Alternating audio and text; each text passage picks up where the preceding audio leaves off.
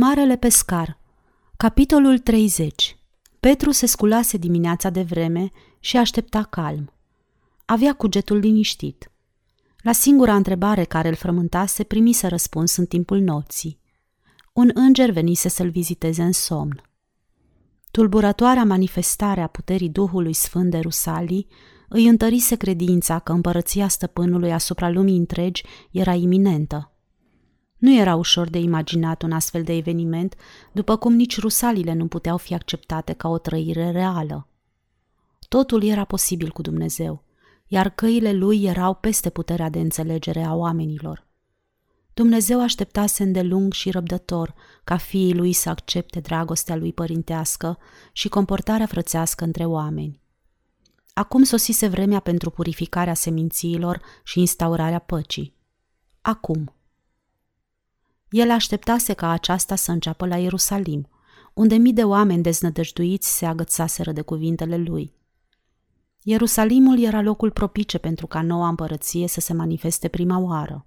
O societate era pe cale de constituire pentru a demonstra prietenia și bunăvoința.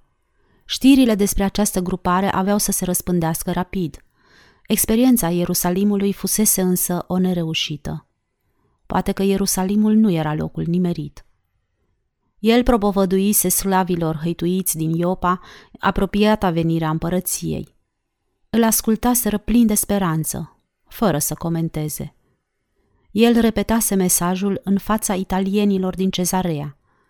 Și ei îl ascultaseră politicos și plecaseră de la masă în liniște. Niciunul nu se oprise să-i pună întrebări sau să-și exprime o părere.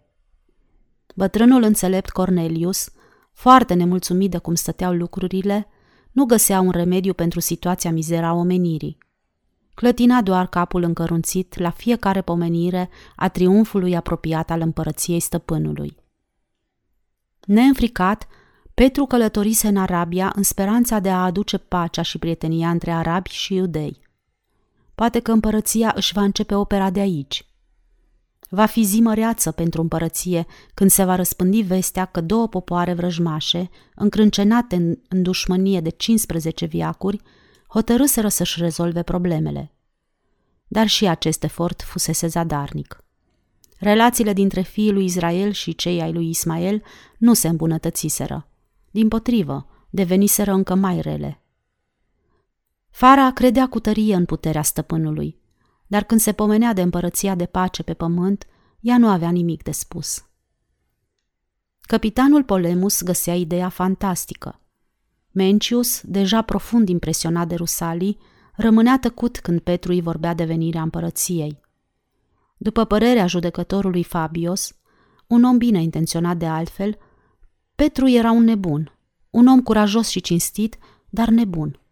În zilele sale de singurătate, Petru se întreba dacă nu cumva greșise. Se agăța încă de credință, dar ar fi vrut ca mai mulți oameni să-i o împărtășească. Avea să vină împărăția acum? Și dacă nu acum, avea ea să vină vreodată? Noaptea trecută, un înger iluminase cugetul.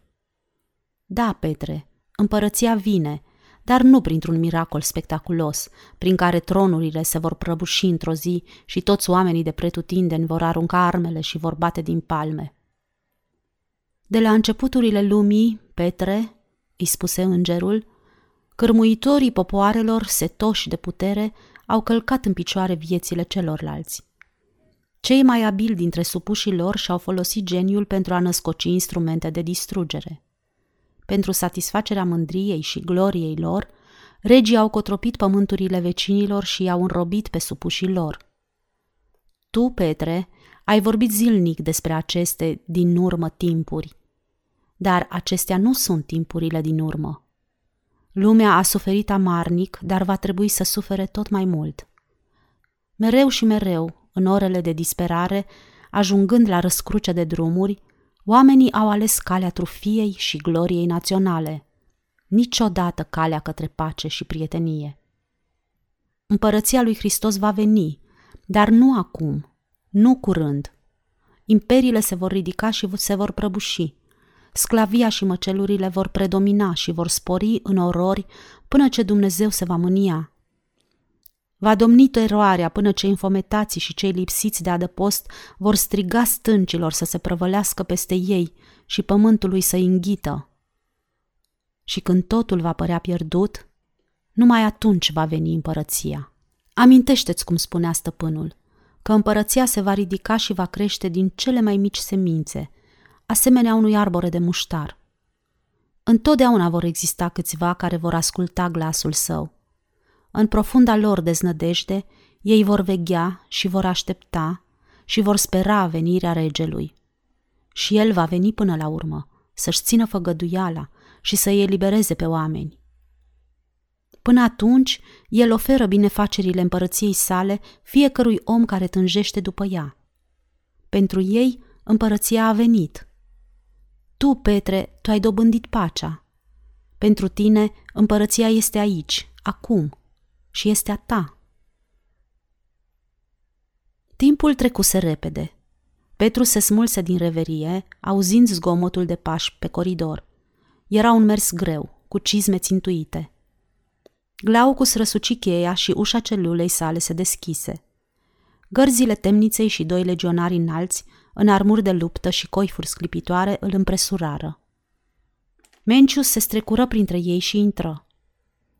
Ai numai un minut, proconsul, murmură Glaucus. Nici o clipă mai mult. Ție bine, Petre? întrebă Mencius cu glas sugrumat de emoție. Da, bunule Mencius, răspunse Petru.